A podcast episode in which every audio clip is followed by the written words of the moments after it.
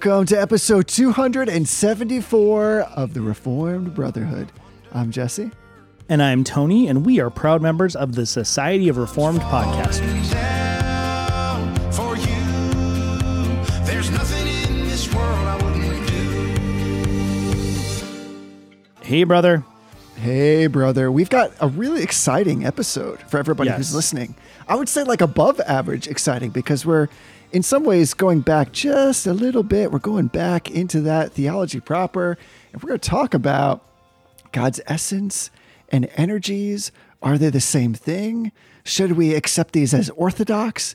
Is a hot dog a sandwich? Some of these questions we will answer in this particular episode. But before we get to that really, really good stuff, honestly, maybe there's like 75% of the people are like the most like problematic or inflammatory thing you just said there was about the hot dogs. So Yeah, we'll oh just yeah, leave sure. that. We'll just leave that right there. Yeah. But before we move on, let's do a little affirming. Let's do a little denying. Let's go with affirmations first. And I turn it over to you, brother. What are you affirming with? Yes. So this is another one of those um, God was gracious and gave us a blessing. He didn't have to affirmations. So today after church, uh, we record on, on the Lord's Day generally. So today after church, uh, I went to the kitchen and I got out some bread and was going to make myself a sandwich. And I pulled out some nice, uh, like hard salami and some nice sharp cheddar cheese. Okay. And I thought to myself, you know, it's amazing how when humans started to develop this technology for preserving our food so that we didn't all die of food poisoning, that God allowed us to do it in a way that makes things taste delicious. Wow. So, like, it's almost a universal fact that when you take a normal action to make food last longer, that it also makes it taste better. So I mean, there's not much more to my affirmation than that. I just I just bit into my salami and cheddar sandwich and was just filled with gratitude for God's provision, not only for the food I was eating, but for the fact that the food that I was eating didn't taste like garbage. It just it tasted like amazing salty goodness in my mouth. So I I I'm I'm really thankful. I'm affirming that God uh, in his infinite wisdom and graciousness uh, made it so that when we preserve food, it tastes better rather than like tasting blander or tasting like I don't know, making it taste worse. And but, but like we just have to deal with it because that's what we have to do not to die. So yeah, that's my affirmation. I know there's not a lot to it. It's not overly theological. It's not a lot of depth for us to plumb, but I'm thankful. It's good. It's good stuff. I kind of feel like there is, like, I thought we were about to have a no- whole different episode topic, actually. That's how deep I thought that affirmation was. Because here's why. So I'm with you. I think, do you not sometimes think that among like Christians whom God has regenerated and who have a, a deeper, let's say, appreciation by the power of the Holy Spirit for the things that are spiritual, that sometimes common grace gets like underemphasized? Yeah.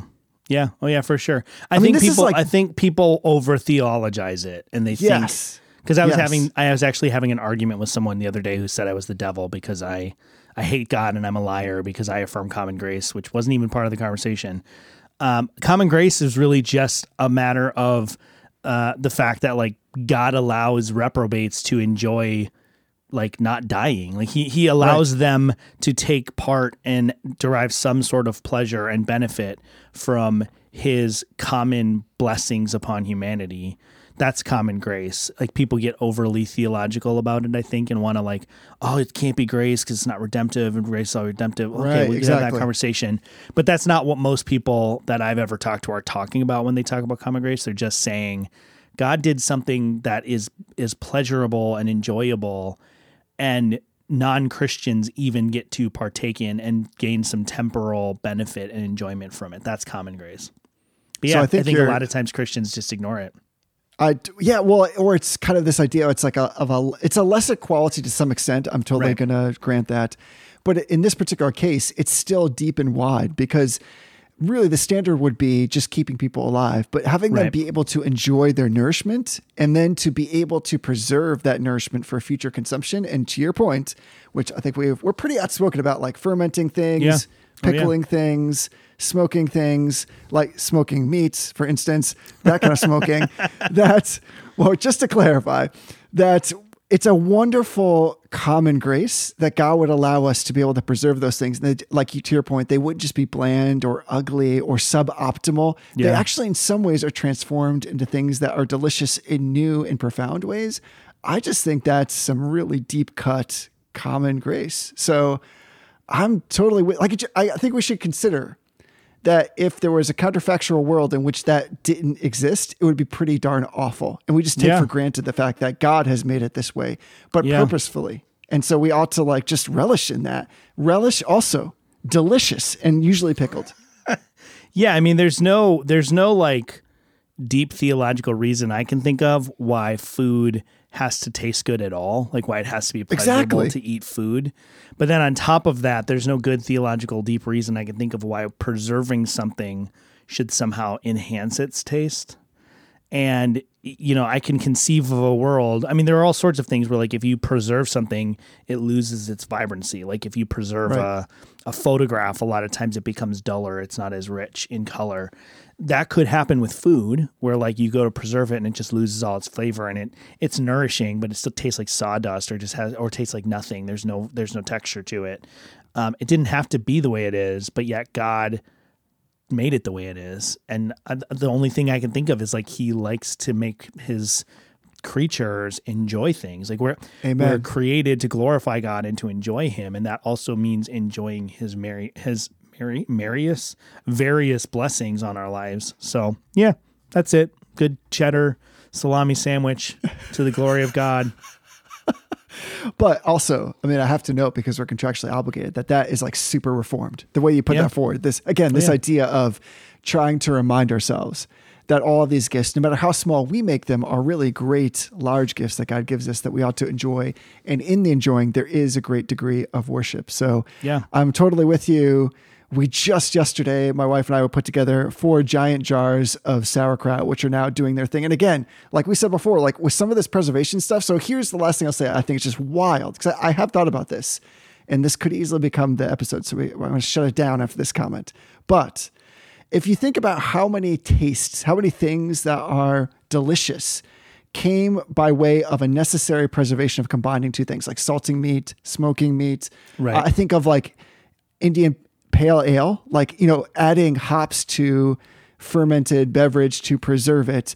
And now, because of the technology we have, we could easily do away with all those things. They're actually no longer necessary in the ex, in the kind of strict or explicit means, but we still use them because we're like, well, it just tastes amazing.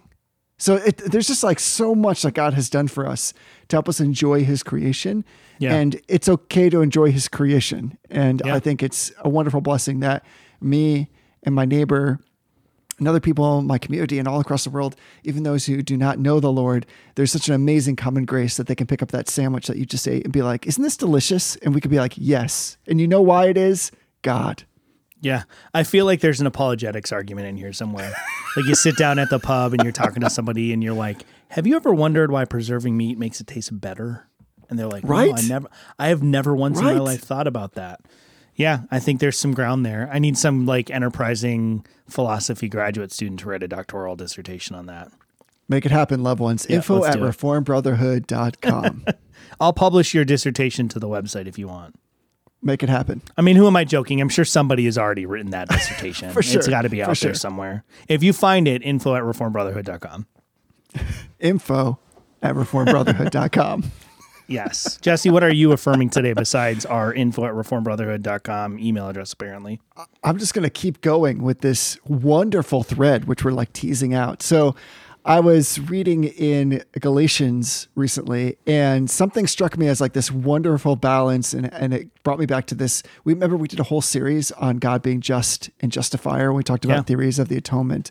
And we settled on that being really like the litmus test. That's the paragon of the touchstone. Just and justifier. Does the theory explain how God could be those two things? And uh, I came across this passage um, just because God is good to me. And so I'm just going to read a couple verses from Galatians 3, starting in verse 10. For all who rely on works of the law are under a curse. For it is written, Cursed be everyone who does not abide by all things written in the book of the law and do them. Now it's evident that no one is justified before God by the law, for the righteous shall live by faith. But the law is not of faith. Rather, the one who does them shall live by them. Christ redeemed us from the curse of the law by becoming a curse for us, for it is written, Cursed is everyone who is hanged on a tree, so that in Christ Jesus the blessing of Abraham might come to the Gentiles, so that we might receive the promised Spirit through faith. So here's the thing that kind of, I saw this again, perhaps with some new eyes, because God is good to me. And here's what drew me into this passage anew was I love that what's being said here is so I think I sometimes have conflated a couple of things, and here's where the affirmation comes in. This idea of like cursed be anyone who's under the law. So so that's a statement that's written, of course, to the Gentiles, the church in Galatia, as like a warning, like, yo, watch out. Here's the red flag here. Be careful of this. If you try to come under the law, as your source of some kind of meritorious earnings, it's going to own you. It always owns you. That's how the law works. But here's what blew me away is uh, in addition to that says, cursed be everyone who does not abide by all these things written in the book of the law and do them. So in other words, the curse comes through not necessarily the law itself, but the not doing of the law. And so then you have this wonderful juxtaposition. So here comes Christ, who actually is actually not cursed under the law because he fulfills every manner of the law, from like not trimming the edges of the beard to wearing tassels to having a heart that is wholly committed in the right way to honoring the law so that there is everything is synchronous. It's all there's all harmony between the outward expression of the law and the inward application of it. So he's not cursed in this way, but we need somebody to be cursed for us. And so he becomes the curse for us by dying on the cross and taking all of the punishment, all the law breaking, which he actually, of course, never actually did. And that's where he becomes the curse. So he is the just one and the justifier all over again, because here he has obeyed the law in his perfection. So he can't be cursed by it. But he needs to be cursed for us because we are the cursed ones. So the Father, of course, is transferring all of that blood guilt, all of that shame, all of that punishment, all the sin on his shoulders on the cross. He makes restitution for that, while at the same time being the only one who is under the law and yet has obeyed it perfectly and therefore is blessed by it and through it. So I'm affirming this work of Christ in, I would say, kind of, it's a holistic but narrow sense. I saw this and I thought, man, we have a great God who comes and does this for us. And perfectly synthesizes these two things. It's just like every way you turn it around, it's just brilliant. Yeah, I, I honestly I don't have anything to add to that. This might be the first time in podcast history, but I, there's just nothing. There's nothing to add to that. God is great all the time.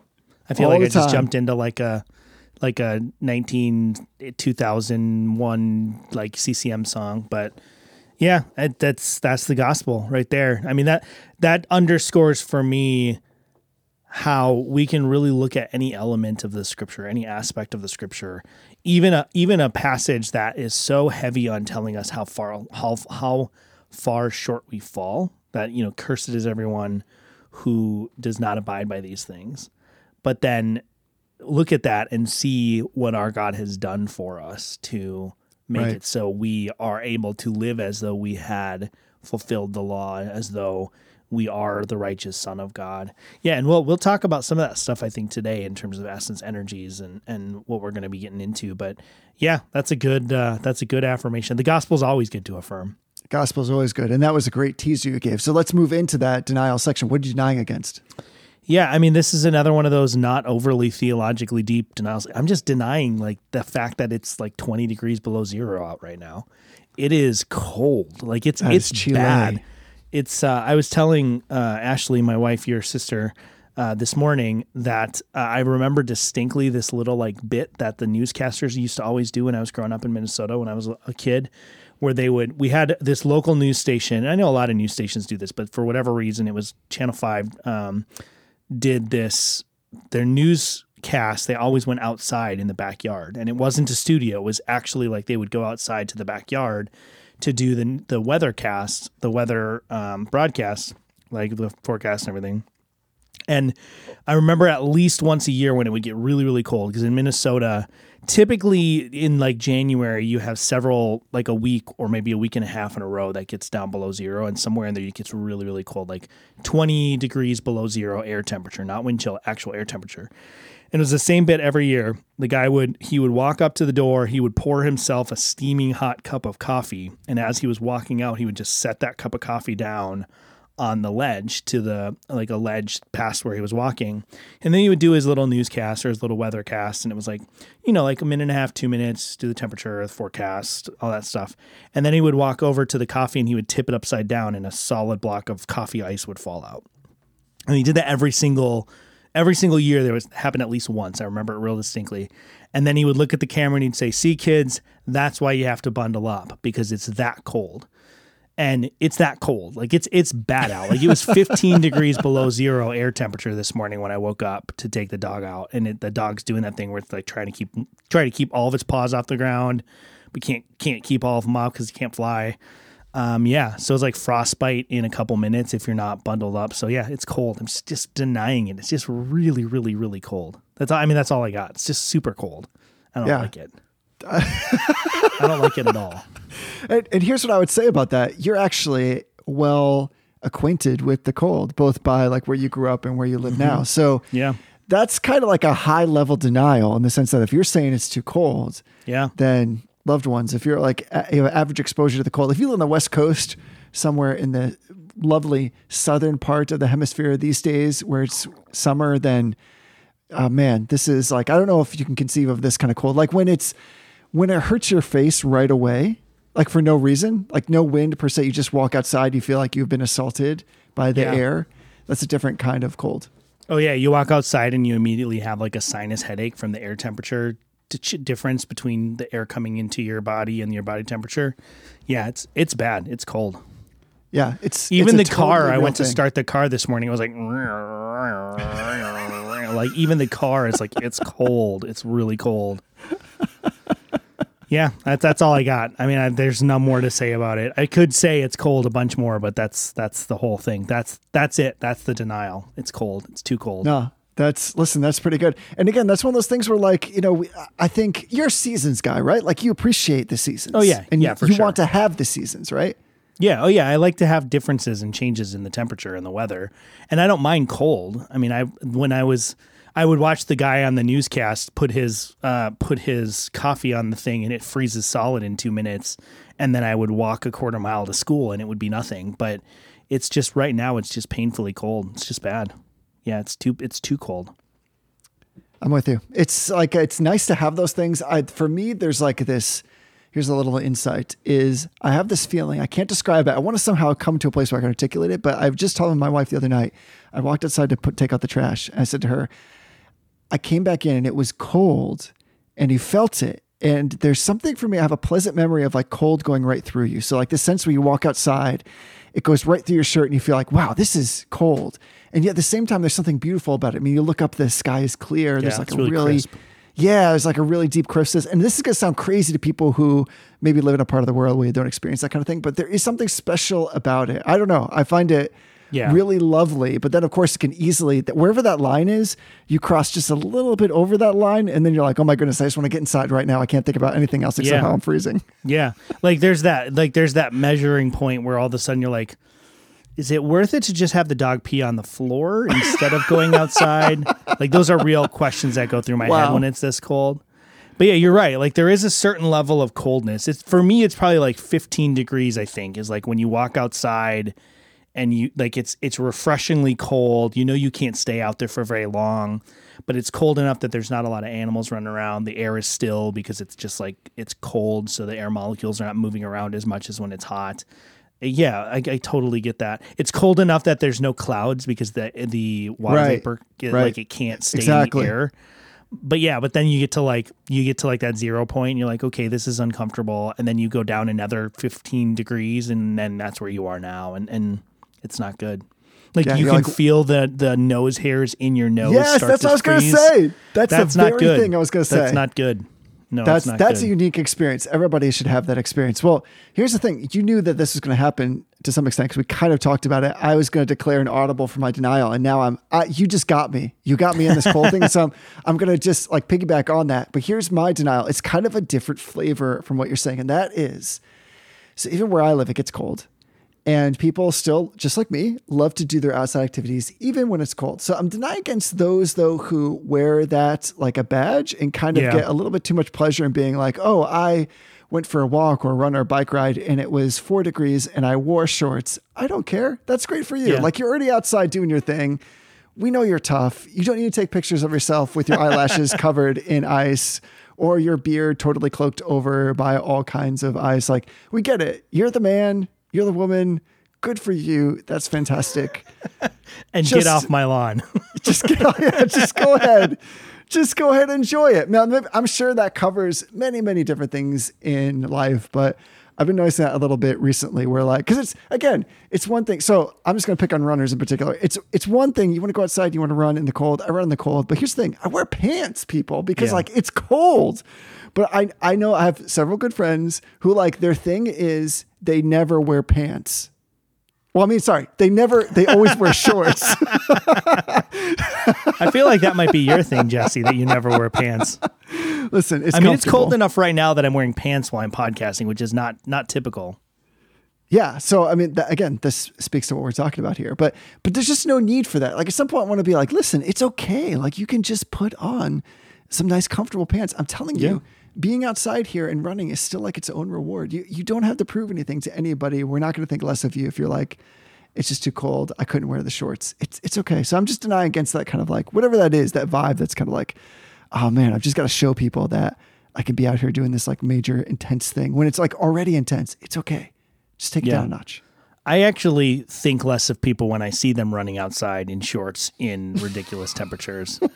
I, I have like this this unsanctified part of my heart that's like, all right, Pharisee, we all see you. We all see you. My my acknowledgement of your lack of pants and your shorts in sub-zero weather. That's the only reward you're going to get for this. That's, That's true. my yeah. That's true. It's a bit like do your running in private with your legs covered, and you know what I mean. Like, I, but that isn't that the thing. Kind of is. You want to be like, listen, like, I, I mean, it's possible people have there are people with super hot legs, and they just need them to be exposed no matter what the temperature. I mean, I don't want to discount that. Like, maybe there's a good reason, there's a medical reason. But I, I do have a couple of friends who like their jam is, and I was giving a hard time about this. Their jam is, oh, I wear shorts like all year long. And I'm like, that's great. There's no reward for that. Like there's a trophy.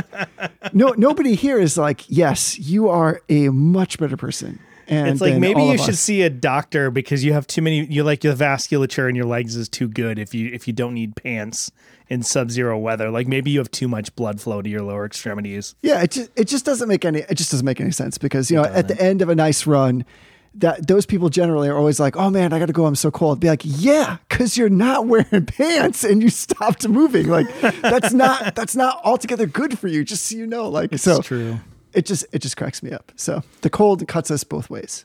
It's true. Well, speaking of essence and energies, uh, we're going to just jam our topic directly into gear here because I, I want to get started on it because it's this is a topic that I think uh, lies under a lot of the debates and discussions that have been going on in the arena of theology proper. So th- these this element of the EFS controversy and more recently the divine simplicity controversy that James White seems to be heading up the opposition forces on.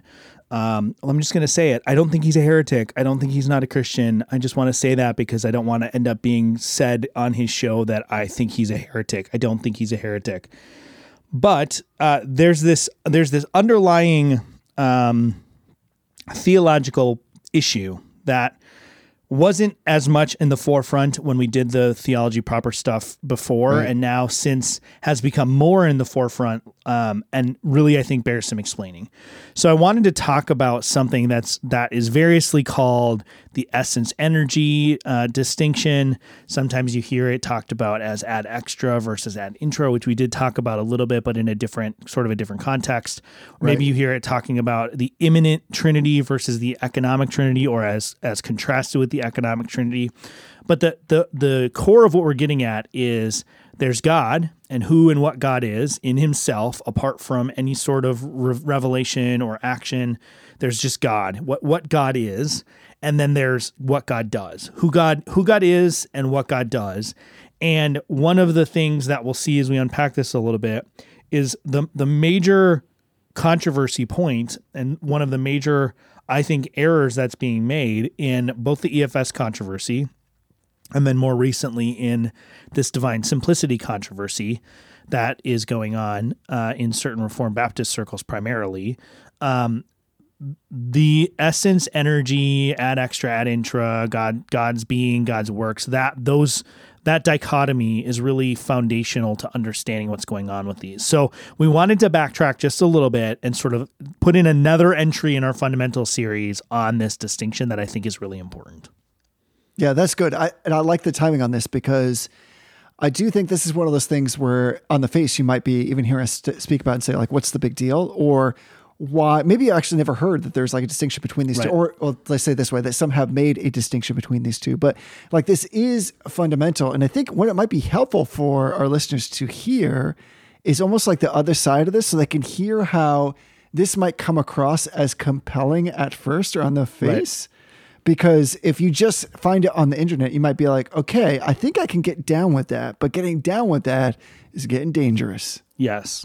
Yeah. So most recently, this is not intended to be a response episode to James White. It, he he made some comments on a recent dividing line that I think brings the issue to the forefront. And I don't have the quotes in front of me, so I'm not quoting him verbatim.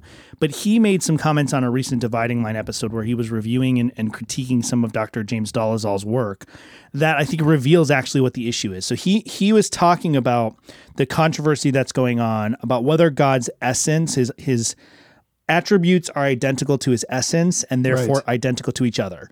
And so what we would say classically speaking, um, and this has been I, I don't I, I know that he disagrees with this and I don't really care, but the historical position, the historical majority report throughout the history of the church, well before Thomas Aquinas and going on consistently after Thomas Aquinas, he uh, Aquinas did articulate this in I think a bit of a unique way, and he put some force to it that was compelling and was picked up by later scholastics. But the the classical position is that when we look at when we we talk about God and we think about God in his in his very essence, right? And and we acknowledge, like I'll admit, we're having to draw conclusions based on what the scripture says and and what we believe are logical and necessary inferences from the data that's explicitly present in scripture. But if we look at the scripture and we come to the conclusion that God is not composed of subcomponent parts, he's not divided in his being, his being is one single simple thing and that is God. That there's no there's no degrees of variation or there's no composition. There's no amalgamation within God. It's, you simply have God, and all that is in God, in fact, is God. Well, then what necessarily follows from that is that we can't have righteousness, the righteousness of God, and the love of God actually being two different things. Because if they're two different things, whether we want to explicitly say that you they're they're components or or that God is composed of these things or not, now we still have God is righteousness. Not not God is righteous, but God is righteousness. Not God is loving, but God is love. Well, we can't say that God is righteousness entirely. God is entirely righteousness and God is entirely love, and not now have two things that are in fact God. And so the way that we resolve that contradiction is we say that God's righteousness is in fact in the very being of God is in fact the same exact thing and that thing is God. So Right. so we're not saying that um, God is righteousness means one thing and God is love means another thing. What we're really saying is that God is God. That that's what we're saying. That's the statement that we're making. It's tautological on purpose. But then now we have to talk about God in ways that are actually coherent and meaningful. And so so Dr. White in critiquing Dr. Dolezal's work makes the point that if we look at God and our perception and our understanding that we derive from scripture allows us to make distinctions. God reveals himself as love, God reveals himself as righteousness, and in that revelation, those are different things. And we acknowledge that. In the Bible, to be righteous is not the same thing as being loving. Now, being loving and being righteous they're mutually inclusive activities or mutually inclusive attributes for God's people. But when we think about what it is to be loving and when we think about what it is to be righteous or to be um, merciful or to be good or to be whatever whatever we're talking about, those are different things in the creature. Well, the issue at hand is that Dr. White says that if we look at God and see that God is loving on the one hand in this passage, and we look at God and God is righteous on the other hand on this passage, then it it doesn't follow and it can't follow. It's actually contradictory to revelation that in God himself, in eternity past, in, in his very being, that those are one and the same thing. He makes he makes sort of a side argument that that means that God does not actually reveal himself because he reveals himself as though love is one thing in God and righteousness is another thing in God. But in actuality, in God, those are actually one and the same thing. It's his very essence. So that's that's the argument that is contrary to this essence energies division. Right. And so the, the classic formulation of this, I shouldn't say classic, the most prominent formulation of this is something called Rahner's rule, which argues that the the immanent trinity is the economic trinity. So what God does in creation, what God does ad extra, is in fact identical with who God is ad intra. There's no difference or distinction between those two things. Well, the historical tradition has recognized uh, that there's a lot of problems that obtain with that. There's a lot of issues that come about if we draw too close of an association and refuse to recognize that there are certain features of God that were revealed to us that, in fact, if we push those back into the very being of God, cause problems for our theology proper. The most Right. obvious example, if you ask me, is that in in the way that the the three persons of the Trinity are revealed in their external activities, they're separate persons. They're, they're not the the idea that God is one in being is not is not clearly represented in the ad extra activity of the Trinity.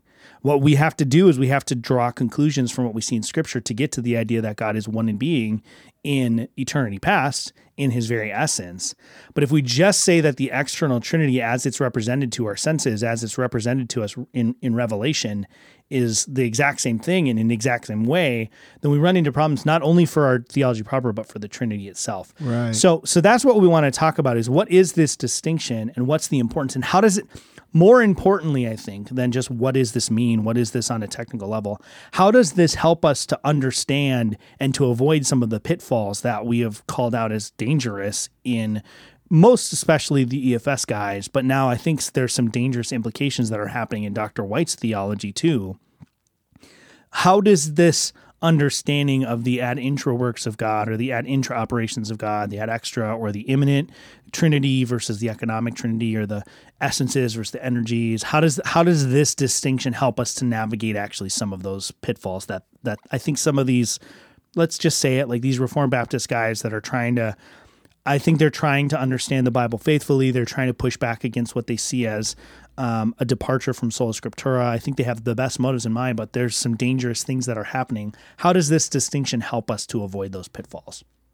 And for some of us, this may just be a matter of becoming aware that this conversation is happening and then how to understand and approach it. Or maybe that gotten the idea of essence and energies wasn't something previously on the radar. That's okay. It might be like a part of your theological attic that it's there and you go up there and say, oh, that's right. Here it is again.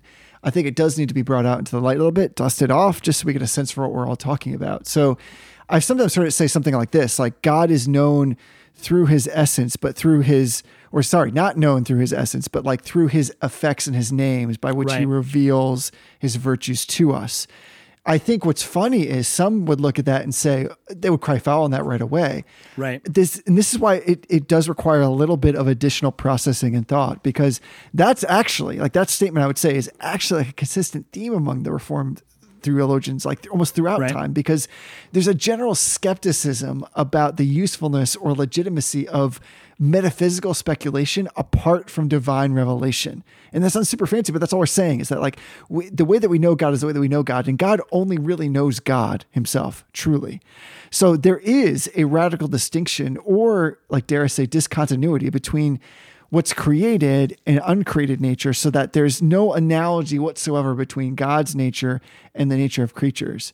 Because of such of this radical discontinuity it would really be futile to attempt as created beings to penetrate into the depths of the whatness of God's essence. Right. That's like the thing you and I come up with all the time or come against all the time, right? Like when we were doing the theology proper series, we kept saying like, we're going to use words now because that's what we have. And Right. so we're not going to get to the true whatness. We're going to be like dancing around that whatness and sometimes at great distance from the center. And Calvin was like really good on this. I mean, he made this explicit distinction all the time between nature and essence in his writings, which really he typically used the term nature to mean what can be known about God. So I'm not saying like the reformers or us deny that knowledge of God's nature can be gained through his works, but that knowledge, I think what you're saying is that knowledge is still only analogous at best. And we really need to accept, understand, and respect that distinction. Right. Yeah. Yeah. So I'm I'm going to read a little bit from uh, Michael Horton here, N- not only because I think Dr. Horton approaches this in a really meaningful way, but because in my conversations in the last week, uh, there's been some misunderstandings, I think, of what Dr. Horton is saying because this distinction between essence and energy, as Dr. Horton uses it, um, I would actually say a better way to talk about it is between archetypal theology and ectypal theology. So archetypal theology is God's God's theology about Himself. It's the original knowledge of Right. God. The the original knowledge. That's where that arc arc in the beginning. Arche is the Greek word for beginning, right? And arche ein hologos in the beginning was the word. That arche is the beginning. So the original source knowledge of God is God's own knowledge of Himself. And then ekno, ek uh, typal knowledge is that ek prefix is the out of knowledge, right? Ek is like exodus or exit. It's the knowledge that comes out of God and is given to us. It's the the knowledge that is following God's archetypal knowledge. I Right. think that's a better distinction Right. than the, the uh, essence energies distinction. And Horton uses that language too, but I think that's that's closer to the classical reform language that that most people be familiar with. The essence energy distinction is more of an Eastern Orthodoxy way to talk about it, which Horton really likes that language, and I think there's some utility to it. But I want to read um, just a little bit out of his um, systematic theology here. It's out of the Christian Faith. This is the print edition. It's uh, on page 50. And he says, knowing God as he is in himself, and the emphasis is present in Horton, knowing God as he is in himself was the familiar refrain of mystics and other enthusiasts of all ages. But God's incomprehensible majesty is damning rather than saving. God Right. cannot be directly known by our climbing the scale of being, but can only be known in and through the mediator. So what he's saying there is that we don't have access as creatures, even as as unfallen creatures in the garden, Adam didn't have direct immediate access to the infinite perfect eternal simple being of God. Right? That that's just not the it's not the kind of knowledge that creatures can have even in a perfect unfallen state. We didn't have it in the garden in Adam. We don't have it now as fallen sinful creatures, and we're not going to have it in eternity future when we're restored to all things. We'll have a perfect creaturely knowledge of God, but we will never have a perfect uncreaturely knowledge of God because we are in Right. fact creatures and we always will be creatures. So that's really important. And then he says uh, on the following page, on page 51, while a theology of glory presumes to scale the walls of God's heavenly chamber, a thought, theology of the cross will always recognize that although we cannot reach God, he can reach us and has done so in his preached and written word, in which the incarnate word is wrapped in swaddling cloths. So Horton has a very particularly Christocentric take on this. I think we actually can go a little bit further than the the really strict we only know God through the mediator because the Bible says we also know God through creation, through his works, through and the Bible the Bible has as a central focus and chief aim uh, the glory of God, particularly in the redemptive of man, redemp- redemption of man by Christ. But that doesn't mean that's the only thing that the scripture talks about. So I think I think Horton unnecessarily narrows this down on just the incarnation and just the mediator that said, I think he's very helpful on this.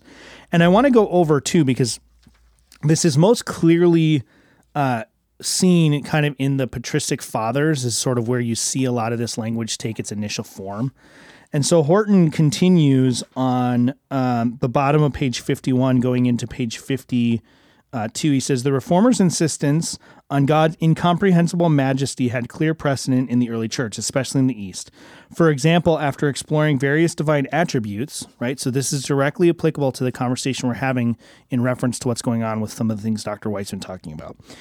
For example, in exploring various divine attributes, Gregory of Nyssa cautions, quote, but in each of these terms, we find a peculiar sense fit to be understood or asserted of the divine nature, yet not expressing that which the nature is in its essence. God's essence, and this is again Horton, God's essence remains hidden to us, but his energies, that is, Right. workings or operations, are revealed. Gregory's brother Basil argued, quote, the energies are various and the essence is simple. But we say that we know our God from his energies, but do not undertake to approach near to his essence. His energies come down to us, but his essence remains out of our reach. And then this is particularly important with the EFS guys. This is again Horton following that quote. These arguments were directed especially against the Platonists, like the Arian Eunomius, who insisted that we can know God as he is in himself, that is, in his essence. So, so what we're seeing here in Horton is directly applicable to the conversations we've had about the EFS guys and about now the stuff going on with Dr. White. Is that both of the um, errors that are going on, the EFS more grievously than uh, what's going on with Dr. White's commentary, and I actually think you know he's investigating the sources. So I, I hope that he's going to investigate the sources and is going to come to a more historic I think, a more uh, thoroughly biblical and thoroughly reformed position. But we talked a lot about how one of the issues with Dr. Strachan's theology is that he's equating what we see of God in the economy, particularly in the incarnation, what we see of that, he's equating that far too closely and too directly with what we know about God in eternity past. So he had that passage where he talked about how what Christ is, what the Son is in the incarnation, he always was in eternity past. Well, we, I went through a, a bunch of op- examples of, of where that's just plainly false.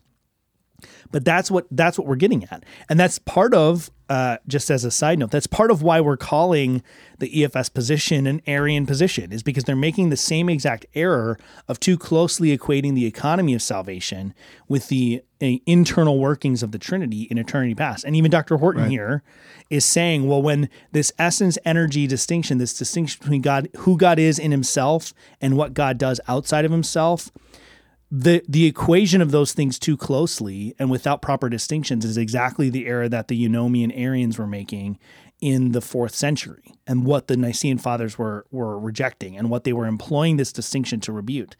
They were also doing the same thing about people who were sort of bringing God down to a creaturely level by saying because God uh, reveals himself as having all these various attributes.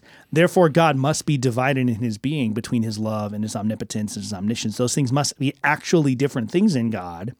Otherwise, how could God reveal himself to us that way if, if it's not actually true? Well, that's exactly the argument. And, and it's it's tough. I know there's going to be a bunch of people that write me and say, Dr. White never said this. He didn't say this explicitly. One of the things that's happening because of the nature of Dr. White's show, he's not primarily making positive statements. He's primarily reacting to statements that others are, are making and rejecting those statements. I think that a rejection of these statements necessarily entails an affirmation of the converse. Some people think there are other options that I don't I don't recognize as valid options, but but, but to say this is that Dr. White is arguing in a certain way and in a roundabout way that God's attributes are not the same thing in eternity past or in God's self. You can tell how influenced I am by talking about EFS. I keep on going back to that eternity past thing. God's attributes being identical with each other is a thesis that Dr. White rejects. He explicitly rejects it on, his, on, on this episode I'm talking about. That necessarily means, in my opinion, that the attributes are different from each other. If they're not identical with each other, they are necessarily not identical with each other.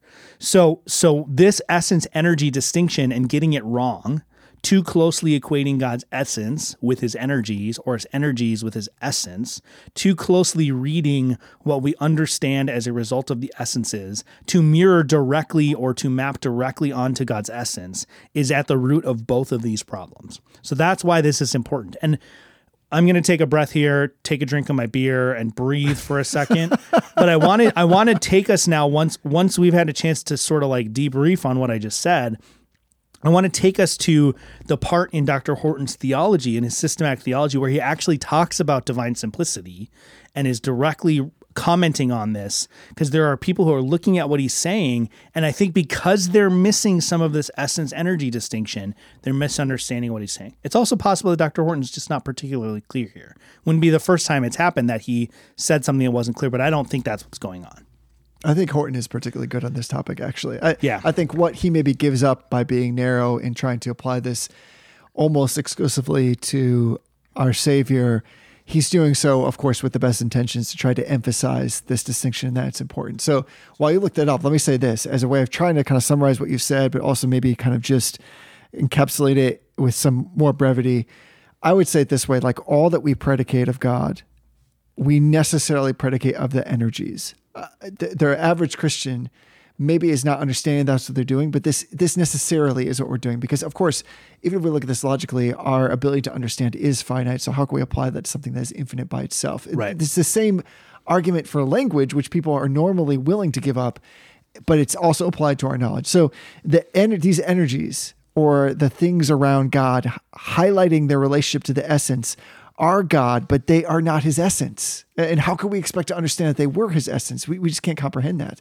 They are God as he manifests himself to his creation. So I would even go as far to say this, and this might be very controversial. When we speak of God, when we experience God, or we worship God, we're always speaking of experiencing or worshiping those energies like the goodness, power, holiness, all the other attributes that God is said to be able to communicate to his creatures in a limited way would be understood as God's energies.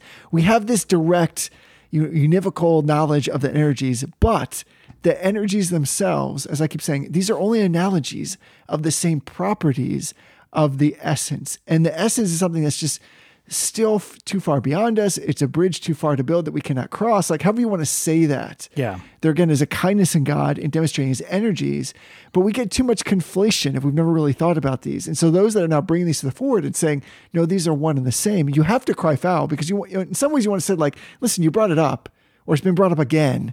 And so we're just going to say like, these are not the same things. Yeah. Yeah.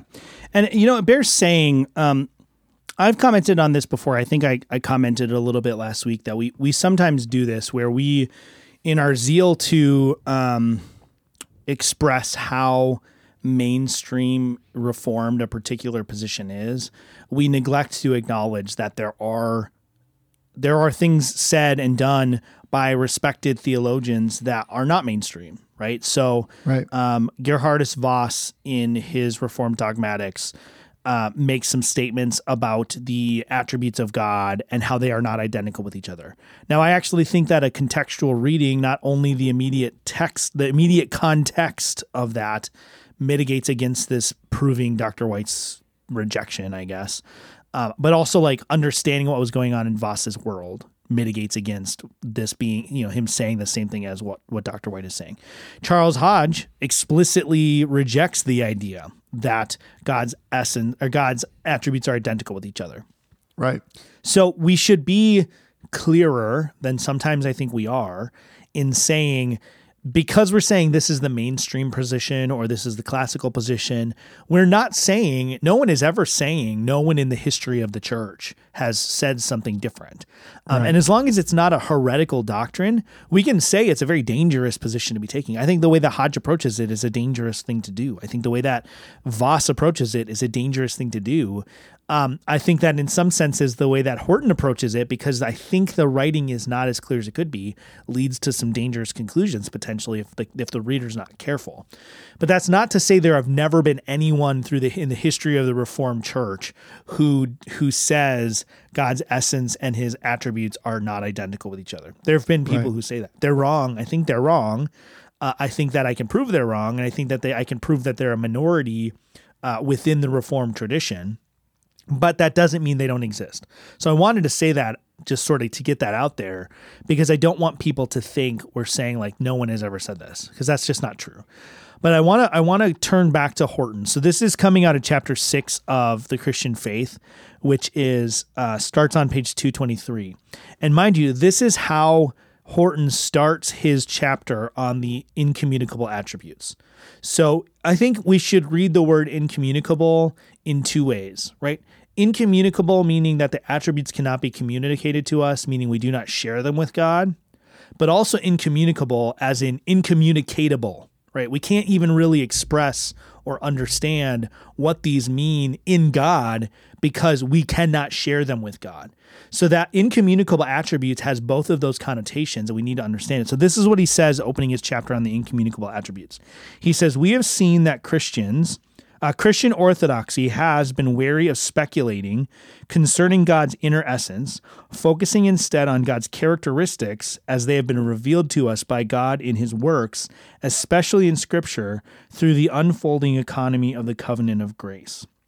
Right? So he's he's starting out his discussion on the on the incommunicable attributes by saying we're not talking about God's essence. When we talk about these incommunicable attributes, we, we are focusing almost exclusively on what God has revealed revealed to us through his works. That is to say, we are drawing our theology through what God has revealed to us in his created energies, what he has done in creation. And so this is where this is where I think some of the conversation is going sideways.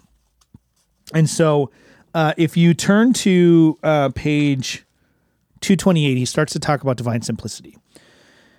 And I, am going to read a rather lengthy section here because I think it's important to get the context. So this is starting on 228. He says, As human beings, we are complex and compound creatures. That is, we are made up of various parts. However, God is simple and spiritual. On the one hand, this means that God is not the sum total of his attributes, but is simultaneously everything that all of the attributes reveal. On the other hand, each of these attributes identifies a different aspect of God's existence and character that cannot be reduced to others.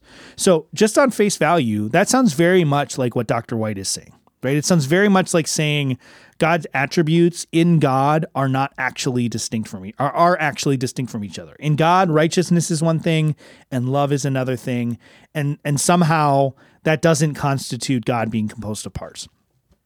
He goes on to say this later point is especially important given the tendency of recent critics to identify this doctrine with an extreme view that denies any real difference between the attributes. So again, it sounds very much like Dr. White or Dr. Horton here is agreeing with Dr. White. One implication is that we cannot rank God's attributes or make one more essential to God than another. God is love even when he judges. He is holy and righteous even when even in saving sinners. He is eternal even when he acts in time. And then here's where I think a contextual reading actually shows that Horton is going a different direction than it at first seems. This is why I say he's not particularly clear. He says, We may recall the distinction between God's essence and God's energies. The sun is one substance with many and various rays. In Basil's expression, quote, the energies are various and the essence is simple. But we say that we know our God from his energies, but do not undertake to approach near to his essences his essence. His energies come down to us, but his essence remains beyond our reach. End quote. God's simplicity is in no way limits the diversity evident in his works, but stipulates that in all of God's activity, he is self consistent. In every act, God is the being that he is and will ever be. Right? So so even just in those one, two, three, three paragraphs, it's clear that although Horton says something that very much sounds like in God, in the essence of God, the attributes are really and properly distinct from each other. But if you just, what do I always say, Jesse? Just read a little bit more. Right. If you just read a little bit more, Horton is clearly saying, no, no, we're talking about his activity. We're talking about how he reveals himself in his activities. So even though even though his activities seem to say that his attributes are diverse and distinct from each other, we're not even trying to approach the substance. We're not trying to approach the divine essence. And that Basil quote is really important. Or his preface to the Basil quote The Son is one substance with many and various rays. When Horton is talking about the attributes of God, he, he's going back and forth between talking about attributes in say or in God himself and attributes right. ad extra right? He's going back and forth. So that's why I say it's not particularly clear. But he's talking about the sun is analogous to God's being, and the rays that come out from it are analogous to his works, his energies. So Horton is drawing this distinction to say, well, God reveals himself to us in his energies, just like the sun none of us has none of us have ever directly experienced the sun, right? None of us have. We've experienced the emanations of the sun, the rays of the sun, the the photons and the energy that the sun shoots out from it. That's what we experience. None of us has ever touched the sun directly, right? That's what we're talking about here. And so I want to read, now that I've read that from his big systematic theology, I want to read it from the one where he tries to distill that a little bit more down for a little bit more of a, a lower level reader. We need some Jeopardy music while I pick up the books off the ground because I don't need desk space. So That was great. Horton also wrote a book called Pilgrim Theology, which is a a si- another great. single volume systematic theology. The Christian faith is probably written with first year seminary students in mind. It's what you use to work through systematic theology 1, 2 and 3 in a se- in a seminary setting. Pilgrim Theology is a book that's designed to be used for like a freshman intro to theology course at Bible college. So it's a different level of technicality. So here's what he says in, in this. And I'm going to read the entire section on simplicity just because it's it's short enough to do that. He says, this is on page 74 in the print edition. Simple means undivided and indivisible, not complex or made up of different things. For example, a jacket made entirely out of wool is simple in its fabric, while one composed of different fibers is complex. To say that God is simple is to say, first of all, that he is pure spirit. We are made up of different parts. Not only are we composed of spiritual and physical aspects, but even our souls and bodies are complex.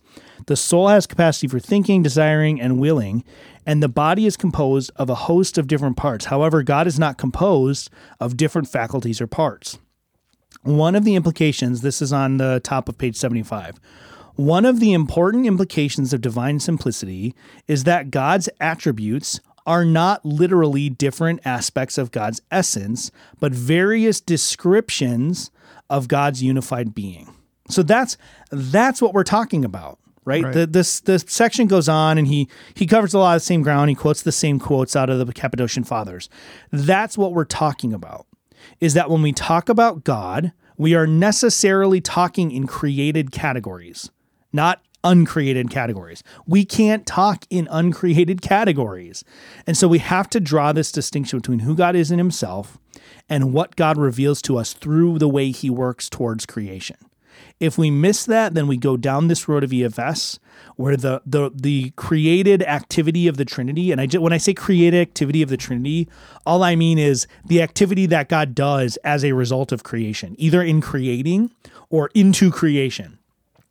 Right. If we closely associate those such that we make them the same thing, we end up with this weird tritheistic hierarchy of different entities, some of whom have uh, authority over others and some of whom are subordinate to others.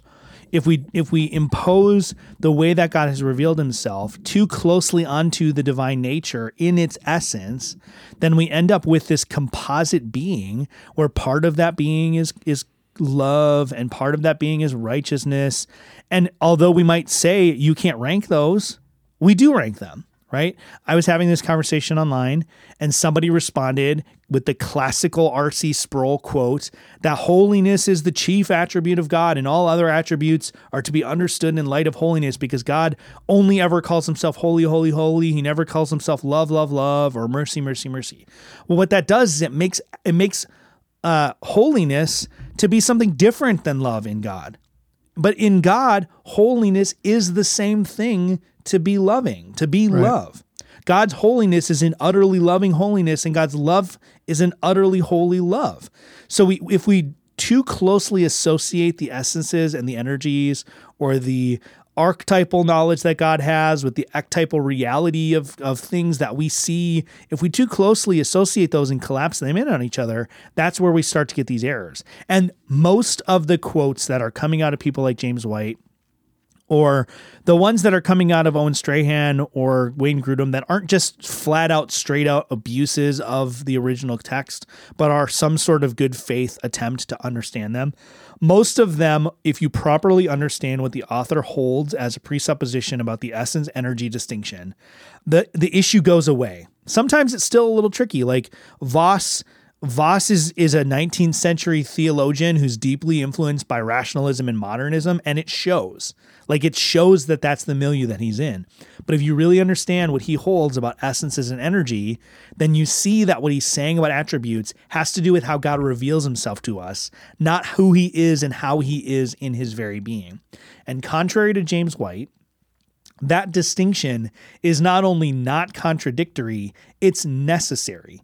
We cannot comprehend God as he is in his being. We can't do it. It's not possible. So it's not God lying to us when he reveals himself uh, under under created language as though he is actually of a diversity of attributes any more than it's God lying to us when he tells us that he snorts like a bull when he's mad or that he saves us with his strong right arm. Those those two things are both analogies that we use to talk about God. It's an analogy for us to talk about God as though he is a diversity of attributes like we are, right? It's an anthropomorphism. We're talking about God's diverse attributes as though he was a man who has diverse attributes that compose his being. Even though we affirm that God is not like a man and he does not have diverse attributes that compose his being, it's an analogy, not a lie. All right, I took a breath. I just want to That- say before I let that's you jump in, That's it. I, I don't normally do this because this is not the Reform podcast, but this beer that I'm drinking is probably the most delicious beer that I've had. It's called uh, Dragon Milk, and it's the 2021 Reserve 3. I guess there's a bunch of different reserves, and it tastes like a s'more. Like it really Wow. tastes like a s'more. It's delicious. That sounds amazing. I'm going to finish this while you say some good stuff. That sounds amazing. There's nothing left to be said, I think. I mean, that was a great summary. I mean, that really is like, excuse the pun, like the essence of what we're talking about here. I hope that, like, here's what I would say to people there was a lot that was just said there. Go back, you reasonable people, process it for yourselves. Understand what it means to try to distinguish between God's essence and his energies. And we could have a lot more conversation about the practicality of that. I think you've touched on so much of that already. People can see the inroads into how this changes our behavior and our thoughts. And that's why it's really, really worth processing. But at least now you know, and knowing's half the battle. G.I. Joe. It's true. I mean this this is this is one of those things that actually until Christians let, let me put it this way. It's only when you start to overthink things that this becomes a problem, right? Instinctively Christians understand that that not just God, but a person is not reduced to what they do. Like like there are things that I do that are inconsistent with my being, right? Right. Um, you know, like there like I do things that are dangerous. I eat things that aren't healthy for me. That's inconsistent with my being, with my essence, which has built into it a survival instinct, right? So that's an example where it's clear that like what Tony does is not synonymous with who Tony is. There are there are uh, inconsistencies. Where where it becomes a challenge is that we don't ever want to say that God is inconsistent with himself except in the fact that even God cannot reveal himself to creatures except in creaturely language, course, in creaturely right. ways. And so God has to be, in a certain sense, and hear me clearly when I say this, God has to be inconsistent with the reality of, of what he is in order to respond and to react or to reveal himself to creatures, right? It's like the analogy we used when we were talking about some of this stuff before a four dimensional being or a three dimensional being has to be inconsistent with his three dimensional nature if he wants to reveal himself accurately to a two dimensional creature. Right? That's the C.S. Lewis analogy that a, a three dimensional being passing into a two dimensional plane has to make certain accommodations. Right? A sphere, certain elements of a sphere are circular, right? You could conceive of a spe- sphere as a bunch of circles stacked up on top of each other, one after another. But if a sphere is to be revealed in a two dimensional fashion, there's a certain element of it that is uh, inconsistent with the sphere nature. That's the same thing that we're saying here. It's not that God lies. It's not that God is deceiving people. It's not that God is somehow, as a result of a of a weakness in God, unable to reveal Himself as He is. I'm going to read this just from the Westminster, just because they say it better than I ever could. This is from chapter seven of uh, Westminster Confession, and this is section one. The distance, and this is in mind the estate before the fall. So this is not a result of sin that this is true. The distance between God and the creature, the creature being Adam in this case, the distance between God and the creature is so great that although reasonable creatures do owe obedience unto him as their creator, yet they could never have any fruition of him as their blessedness and reward, but by some voluntary condescension on God's part, which he hath been pleased to express by way of covenant. So even before the fall, even in Adam's perfect estate of innocency when he was created with knowledge, righteousness, and holiness, right? That knowledge, Adam had supernatural knowledge of who God is. He had direct, clear revelation and experience with God as he presented himself. Even Adam didn't have a direct experience with God's being. Right. Even Adam only saw the Lord as he walked in the garden in the cool of the day. Right? Well, how does the Lord walk? He doesn't have legs. he doesn't have feet. He doesn't he doesn't locomote across the garden like a man does. Yet that's how Adam experienced him. He experienced him as the Lord came in the cool of the day. Now that there's a whole different conversation about what that means, but Adam experienced God in an accommodated fashion because there's no other way that Adam could have experienced God. And so also when we look at scripture and we see God's mighty works of providence and creation, when we look at the works of creation and we exercise our our rational faculties to understand God's omnipotence, his powerfulness, his intentionality, those things we can know apart from special revelation, even those things are accommodated to our creatureliness, and they could never not be accommodated to our creatureliness. The essence energy distinction is absolutely vital to protect us from going off the rails into some of these other errors, into EFS, where we too closely associate the external acts of the Trinity as though they reveal to us the essence and the reality of God's internal relations in the Trinity. Or we go off into these things where we start to conceptualize God as this somehow amalgamation or combination of attributes. Not that somehow they add up to create God or to contextualize God, even if I'm being super over, I think overly charitable. But if they are somehow, somehow distinct in God, then we end up with something that ends us leading us down really dangerous paths. So I know this has been a little bit more of a technical episode. I know this has been pretty heavy on reading reading a theology book to you out loud over the internet, but I I think it's important because this is this is a theological principle that as I said, people just recognize that this is true.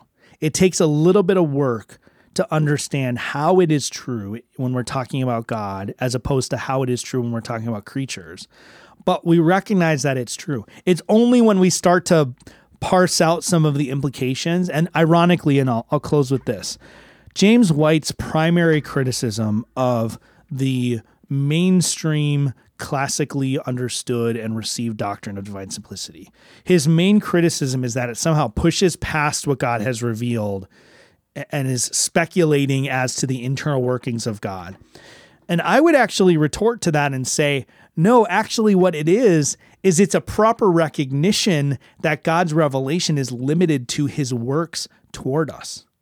Who's pushing past revelation and is improperly seeking to peer into the divine essence are those who would too closely associate God's ad extra works with his ad intra essence. Those are the people that are actually pushing past what God has revealed to us, both in scripture, but also in how God reveals himself through nature.